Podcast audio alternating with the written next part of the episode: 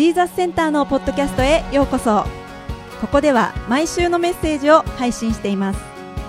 ジーザスセンターの詳しい情報はジーザスセンタージャパン .com をチェックしてください。こんな風に言っていたと言われてるんですね。この人生の晩年を迎えて富がどれだけ無意味なものがものかがやっと分かった。人は年を取ると知恵を得るもんだ。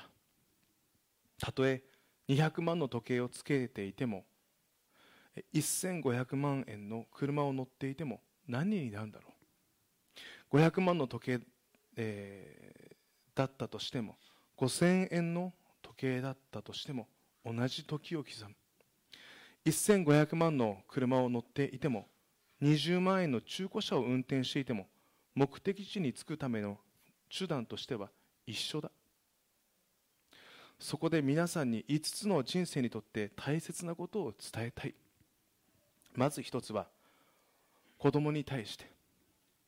子供に裕福になるようにただ富を得ることを得ることを教えてはならない。幸せになるにはどうすべきか教えるべきだ。2つ目は食べ物は体にとって薬だ。良いものを選んで食べた方がいい。そうしなければ食べ物食べ物のように薬を多く服用しなければいけなくなる。3つ目は信頼関係、より大切なものはない。信頼関係ができていれば何があってもどんな問題があっても乗り越えられる。あの彼ねすごくあの人間関係で悩まされたとも言われているんです。一度ね、えー、アップル社も追放されてますからね。4つ目。もし人生の中で、えー、早く生きたければ一人で歩んでいくべきだ。でも遠くへ何かを目指しているならあなただけではいけない。力を合わせてゆっくりでもいいから誰かと生きていくことを選ぶべきだ。ね。まあ、本当に、えー、大成功をさせたまあ、ビジネスを、ね、大大成功させさまざまな人を見たさまざまな経験をした彼だからこそ、ね、私たちも学ぶことが多い、え、そんな言葉ですよね。まあ、私たちもね、え、参考にすべき言葉の一つだと思います。でもまあこのように、え、偉人や素晴らしい人の言葉すごく参考になりますけれどもこの世界で一番参考にすべき言葉があるんですもちろんそれは聖書の言葉ですなぜならこの聖書の言葉は私たちを作ったこの天地万物を創造した神様からの愛のメッセージだからです、ね、それを心に留めて歩んでいく一人一人を祝福し導いてくださるからですよね。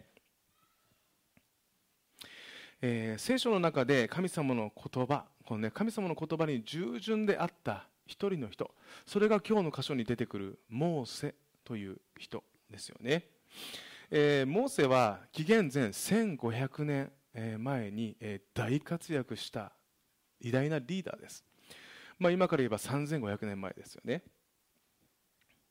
えー、彼こそ神様の言葉に忠実だった人というのはいなかったとも言われているぐらいです。えそして今日の箇所はこのモーセのストーリーですけれども じゃあモーセのストーリーすごく長いんです実はね、えー、この出エジプト記だけではありません、え、民数記またね、え、それ以降にもモーセのストーリーというのは続いてるんです。モーセのストーリーはまずエジプトでイスラエルの民が囚われていた時から始まります。そこでイスラエルの民が本当に苦しい生活をしていたんです。えー、奴隷、えー、として、ね、扱われていたんです。もう神様こんな生活はいいです。どうか私たちを救い出してください。その声に応えたのがそのイスラエルの民の神でした、そしてその神様は一人の人を立てる。それがモーセですね。モーセはそれを最初は信じきれなかったんです。なんで私なんですか？神様あなたは誰なんですか？そうすると神様私は私はあるというものである。つまりねこの世界を作ったものである、ね、そうおっしゃってそしてモーセを導いていったんです。そしてこの当時世界では本当に、まあ、あのトップの文明を持っていたと言われているこのエジプトのパロ王様ですよね。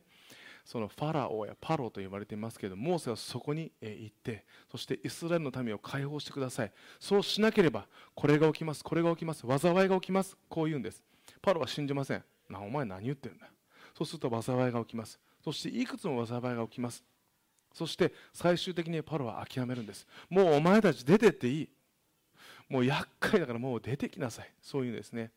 そしてモーセに引き連れられてイスラエルの民は出ていきます。およそ200万人です。大体栃木県民ぐらいです。ね。これだけの民がバーって動いていくんです。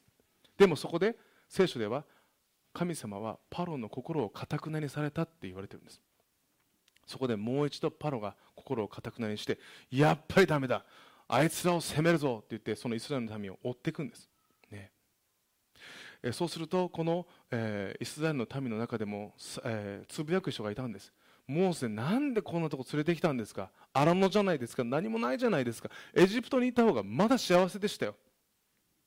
でもモーセは神様の声を聞くんです。そして目の前は大きな海が広がっています。後ろはパロです。もう絶対絶命の状態です。その場面が今日の箇所です。そしてモーセに対してその杖を上げなさい。そうすると目の前でその海がボーンと分かれた。まあね、あのディズニーで「プリンス・オブ・エジプト」っていう映画がありますけれどもそれを、ね、見るとねモーセのストーリー見れます。ここでもね海がバーンと分かれてねイスラエルの民がバーって進んでいくんです。で進み終わって終わりじゃないんです。進み終わっていくと今度エジプトの民がそこを攻めてくるんですよね。そしてモーセがもう一度掲げるとその海がまたもう一度元に戻ったと言われてるんですよね。あの皆さんこのパロっていう人はエジプトの王です。そのエジプトの王っていうのは大体ミイラになって残ってる残されているんです。さまざまなミイラになってね。あの私イスラエル博物館に行ったんですけれどもこのエジプトのミイラがまだ見れるんです。あのイスラエル博物館って超でかいですからね。1日行ってもまだ4分の1なんです、ね、たくさんのその中東やヨーロッパの文明文化がのあ展示されてるんです。そのガイドさんが言ってました。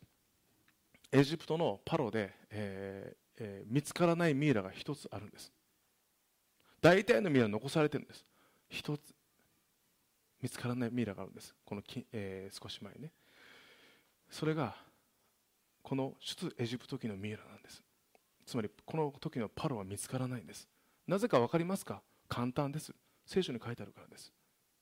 パロも海に飲み込まれてしまったからです。そう言ってました。本当に起きたんですよ。ねえもうまあ、まさにね、えー、このエジプトの民が、えー、飲み込まれてそしてイスラエルの民が今度は新しい時代に入っていくというね、えー、今日はこの箇所から、まあ、私たちも明日から。もう数時間後です、まあ、数時間後じゃないか。あと12時間後にはもう新しい年に入っていきます。2024年に入っていきますね。その私たち新しいこの地に入っていく。新しい年に入っていく時にこの新しい地に入っていったイスラエルの民からこの箇所からね今日は学んでいきたいと思います、えー、先ほども話しましたが実は今日の箇所で大きく分けて2つの見方をしていた人がいたんです。まず1つのグループはイスラエルの民です彼らは目の前の絶対絶命の状況を見てつぶやいたんですなんでこんなことを連れてきたんですか、モーセさん。もうダメじゃないですか。だったら、エジプトにいた方が良かったじゃないですか。そう言ったんです。ね。彼らはいつも目先のことしか見てなかったんです。でも全く違う視点を持っていたのが、この時のリーダーのモーセです。ね。モーセはいつも目の前の状況ではなくて、神様の計画に目を向けてたんです。ね。モーセは私たちの神様は良い神様だ。祝福してくださる神様だ、ね、最善を与える神である。そういつも期待してたんです。だからどんなに目の前の状況が困難な状況であったとしても神様がもし私たちをここに導いたのならば必ず素晴らしいことがあるはずだ。こうやってモーセはいつも見ていたんです。必ず私たちには最善が与えられるはずだ。絶対絶命の状況なんか絶対にない。こう信じていたんですね。だからこそこの視点があったからこそモーセに率いられたイスラエルは奇跡を目の当たりにしたんです、ね、目の前で水が真っ二つに分かれていったんですよね。えー、これはね今日の私たちも学べるこのモーセの心っていうのはね私たちも学べる心です、ね。今日のポイントのまず一つはね私たちは来年さまざまな状況があるかもしれない。苦しい状況があるかもしれない。でも私たちはこのイスラエルの民のような視点を持っちゃいけないんです。ね、いつも神様はここに導いてくださったのだったら必ず最善が与えられるはずだ。必ずそこは素晴らしい地になるはずだ。こういう期待の目を視点を持っていくべきだということですよね。あの先ほど紹介したスティーブ・ジョブズ、まあ、彼も偉人と呼ばれる人かもしれません。でもまあ偉人の一人にあのエジソンがいますよね。皆さんももちろん聞いたことがあると思いますし、えー、伝記を読んだこともあると思いますね。あのエジソンはですねエジソンのお母さんは、えー、実はですね学校からある日手紙をもらったそうなんですね、まあ、もちろんあの学校から持ってきたのはエジソン自身です。お母さんにそれを渡すわけですよね。お母さんがそれを読むわけですよね。あの皆さんも子供だったらなんかちょっと気になりません？ね、もちろんエジソンも気になったんです。そしてね、えー、お母さんにねこう言ったんです。お母さんなんて書いてあるの？って聞いたんです。そしたらねそのお母さんはねうんってニコニコしてこう言ったそうです。エジソン先生はこう言ってるの。お子さんは規格外に賢く学校では対応できません。あなたは賢すぎてもう学校で教えることはないんですって。そう言ってんの先生が。だから明日からお母さんと家で勉強しましょう。って言ってそれから家で勉強したんですって。そして発明王になったエジソンはある日この亡くなったお母さんの遺品を片付けてたんです。そこにたまたま幼少期当時の先生からもらった手紙があったんですね。残しておいたんです。それを見るとねエイソンはびっくりしたんです。えー、実はね公開だったんです。先生からあなたの息子は発達的な問題があるので学校では対応できません。お母さんご自身で教育してください。と書いてあったんですってね。でもエジソンはお母さんからいつも励まされて自分はできるね。自分はできるんだ。勉強もできるんだ。そうやって励まされて彼は育っていった歩んでいったわけですよね。だからもしかしたらエジソン自身もねその言葉によってそして自分はできるんだ。大丈夫なんだ。そういう視点を持っていたからこそもしかしたら本来持っていた力以上のものを彼の人生に発揮できたのかもしれませんよね。まあ、今後考えるとね私たちも子育てをするまたねいろんなさまざまな人とね、えー、生き合う家族もいますけれどもえー、家族だけではなくてさまざまな人とつながっていますけれどもね人にどういう声をかけるのかその人にどういう視点を持たせるのかってねすごく重要だなとは思いますよね視点が変わることによってこれだけ人生は変わるんです。でもね私たちが神様を見続けるというのはただ視点が変わるだけじゃないんです。神様を見るってことはもちろん視点も変わるんですけどその神様に期待することになるんです。私たちの神様は良い神様です。だから私たちが期待したら必ずそこに応えてくださるんです。ね。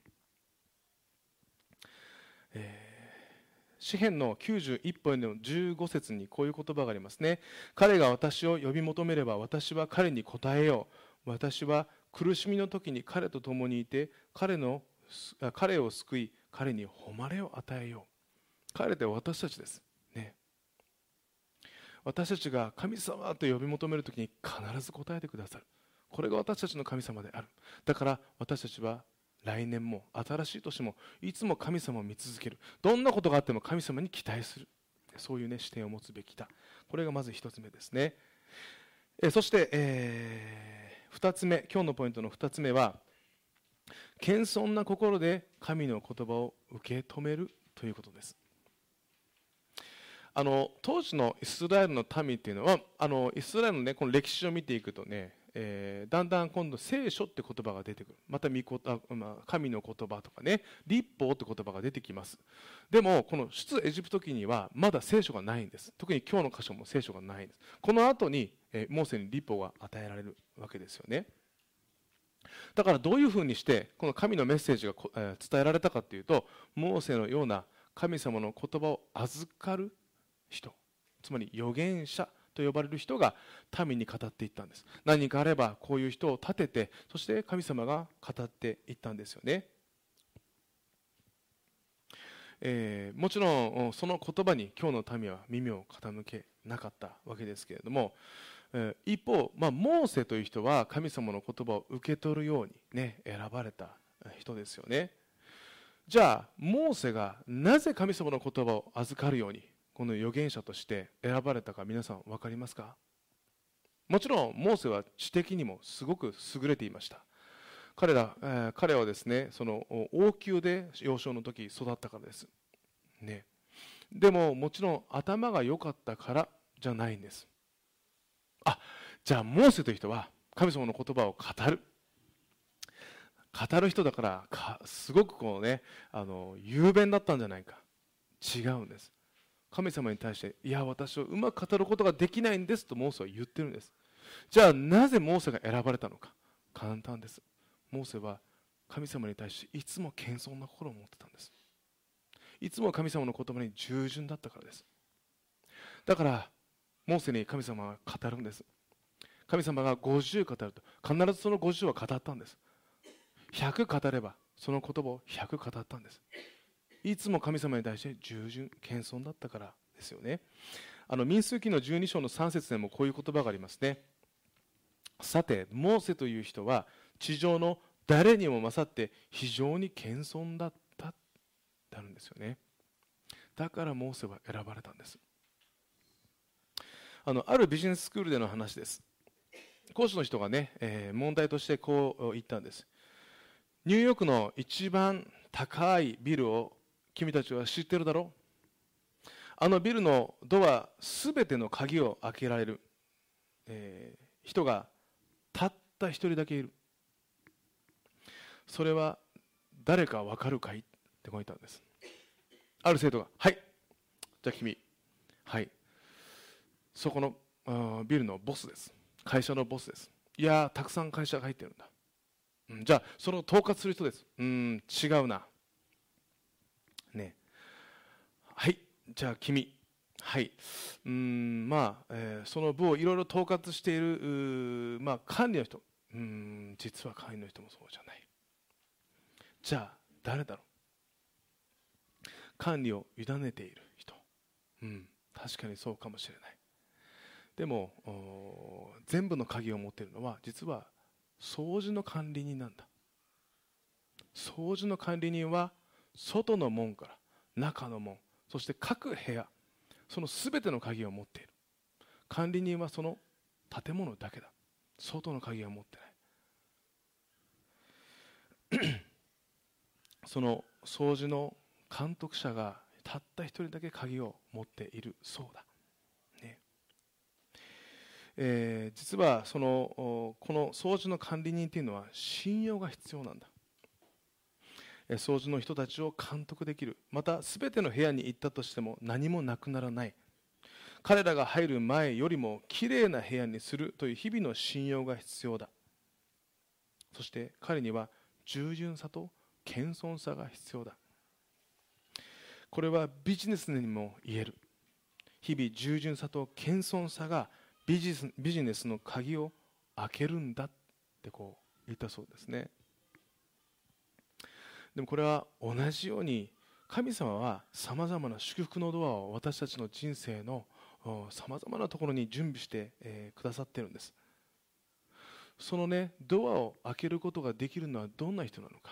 すごくよくできる人。違うんです。できない人。いやそうじゃないんです。ね。神様にいつも従順でいつも謙遜な人。いつも神様のね声を聞いている人。そういう人に神様は一つ一つのドアの鍵を渡してくださるんです。そしてじゃあこのドア開けてごらん。そしてその祝福を私たちに与えてくださるわけですよね。私たちもねこの新しい年さまざまなことがあると思いますけれどもその祝福の鍵をねいつも神様からもらっていってそしてそのドアを大胆に開けるものでありたいですよね。これが2つ目です。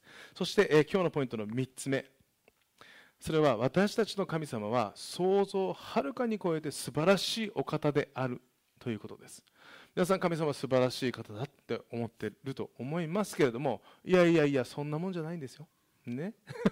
もっともっと素晴らしいんですよ。倍ですか？いやいやいや100倍ですか？もっともっとです。ね、素晴らしいお方である。それを毎年私たちはアップデートしていくべきなんです、ね、今日の箇所でもそうです。モーセは今まで自分の目の前で海が分かれるのを見たことがあったんでしょうか？ないんです、ね、でモーセはその目の前にして海を目の前にしてね海が分かれてくださいとは思わなかったんです。神様だったらどうにかしてくれる。それは私の想像をはるかに超える神だから。皆さんだったらどうします？神様がどうにかしてくださる。もしかしたら船をヒューってちょっと風で送ってくれてそこに乗ってっていうふうにしてくれる、うん、いやいやいやそんなもんじゃないんです。神様は大胆に私たちの想像をはるかに超えてくるんです。はいよバーンと分けてくれたんですよね。でもねある人はねこういうんです。いやいやいや聖書の話ですよね。なんかおとぎ話っぽくないですか、ね、海を分けるなんてなんてね言う人もあのいるわけです。あの皆さんあの人間は考える足であるといったパスカルという人いますよね。今日写真準備しましたけれどもね。この次かな。あれ？あそうですね。ね、えー、パスカル、まあ、彼はあの科学者。またねさまざまな方面でも有名です。そして彼はクリスチャンとしても有名なんですね。彼がですねその、えー、ある人たちと話している時にイエス・キリストの復活ってどうなんですか、ね、こう聞かれたわけですね、えー、そうするとねその復活に関してね次のように言ったそうです。あの生まれることとよみがえることとどちらが難しいか。かつてなかったものが存在するのとあったものが再び存在するのとどちらが難しいかって言ったんです。つまり全く無のものから有にを作るのと有のものからまたまあそれをね変えるのと。どっちが難しいか。彼はその時確率の話をして、えー、そう話したそうなんですけれどもね。でパスカルは無から命を創造することを考えれば元あった命をよみがえらせる方方がよほど簡単ではないかって言ったんです、ね、もし天地万物を作った神であれば、ね、命を作った方無から有を作ったんだったらあるものをもう一度ね再生させるよみがえらせるのか全然簡単じゃないか確率的に言えばねってこう言ったそうです。ね。まあ学者ですよね。またね、え、神様に関して、え、4つの確率を考える、えー、考えてみてもらいたいってね、こう言ったそうです。それはね、えー、4つなんですよ。まず1つはね、えー、神がいる、そして神がいて、そして神を信じ信じるということです。ね、神様はいる。そして神様を信じている。で2番目は神様がいる。けれども神様を信じない。で3つ目は神様はいない。けれども神様を信じている。で4つ目は神様はいないけれども神様あ神様はいないし信じないという4つのこと。で確率的に考えばまあがっかりするのは神様がいなくて信じている場合。これがっかりしますよね。で一番最後の神様はいないし信じないというのは除外します。一番がっかりするのはどれですか？それは神様はいるけれども信じていないパターンなんです。だから確率的に考えれば皆さん神様信じた方がいいですよって言ったんですって。頭いいですね。だから皆さんも神様信じてくださいね。その方が一番がっかりしないんです。まあね、無から何かを作ったお方なら今ある何かから何かをするのも簡単だということですよね。だからもし天地万物を作った神様なら海を分けるなんてピッで簡単なんです、ね、で私たちの人生にも人生も神様が作ったんですよ。だったらね私たちの人生に大きな問題があったとします。もう自分ではどうにもできないと思ったとします。でも私たちは神様と共に歩んでいたら私たちには無理かもしれないけれども神様には簡単なんです。だってその人生を私たちを作ったお方だからです、ね、もうあるものを変えるのは神様簡単なんです。だってそれも難しいことを私たちにしてくださってるからです。ね。だからね私たちはねいつも神様に期待するべきです。ヘブルの11章の一節でこういう言葉がありますね。信仰は望んでいる事柄を保証し、目に見えないものを確信させるのです。ね、また、マタイの21章の21節から22節でこういう言葉があります。イエスは答えて言われた。誠にあなたあなた方に告げます。もしあなた方が信仰を持ち疑うことがなければ、一軸の木になされたようなことができるだけでなく、たとえこの山に向かって動いて海に入れと言ってもその通りになりますあなた方が信じて祈り求めるものなら何でも与えられますとこう言ったんですね。さて、えー、モーセたちも神様に期待し神様に視点を置いて新しい時代に入っていってそして素晴らしいものを得たんです。この先にイスラエルの民はカナンという地に大胆に入っていってそこで祝福を得たんです。さあ私たちも来年まあ、あと12時間後新しい年に入っていきます。新しい年には神様必ず素晴らしい私たちの想像を超える祝福を準備してくださっているはずです。私たちもその一つ一つを、えー、いただいていくことができるようにいつも神様に目を向けてそして謙遜に神様の言葉に、えー、信頼して歩んでいきましょう。それでは一言お祈りいたします。愛する天のお父様今年1年を振り返ります。主の良くしてくださったことを何一つ忘れるなとあなたはおっしゃってくださっています。神様どうか私たち一人一人をあなたが大いに祝福してください。そして今まで2023年の1月1日から今日まであなたが素晴らしい祝福を私たちの人生にさまざまな場面で散りばめてくださいました。それは必要が与えられたことかもしれない。悩みが解消されたことかもしれない。いやまだ問題が続いていることかもしれない。でも神様私たちはあなたに期待します。なぜならあなたは無から有を作る偉大なお方だからです。言葉だけでこの世界を創造する偉大な神だからです。神様どうか新しい年にあなたの新しい素晴らしいものを私たち一人一人が見ることができますようにあなたに期待します。ここにいる一人一人そしてこの配信をご覧になっている一人一人あなたが大いに祝福してください。あなたに期待してイエス・キリストの皆を通して祈ります。アーメン。しばらくの間それぞれで祈る時間を持ちましょう。